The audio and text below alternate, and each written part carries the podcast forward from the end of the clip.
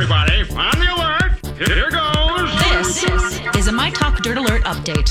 A quick look at what's happening in entertainment So much dirt. on My Talk. My Talk. Well, this is gonna be juicy.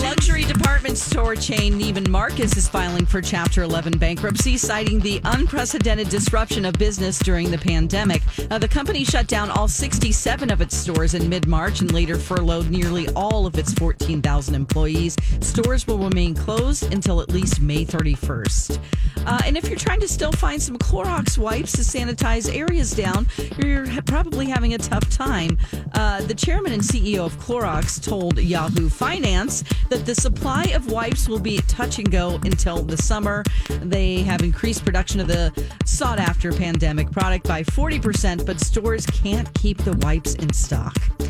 All right, we'll step aside Clark Kent and Bruce Wayne and Diana Prince. Today's superheroes are wearing scrubs. This summer, Hershey's is branding special editions of its chocolate bars with your favorite DC characters. Superman, Batman, and Wonder Woman will appear on the packaging with their logos stamped right on the candy. Uh, when the uh, candy hits stores in July, frontline workers in New York, LA, and Philadelphia have already gotten a special delivery. In addition, the company has sent millions in donations to healthcare organizations and recently committed a million towards creating face masks.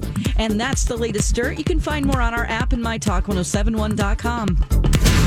You learned so much cool stuff. Dirt Alert updates at the top of every hour. Plus, get extended Dirt Alerts at 820, 1220, and 520.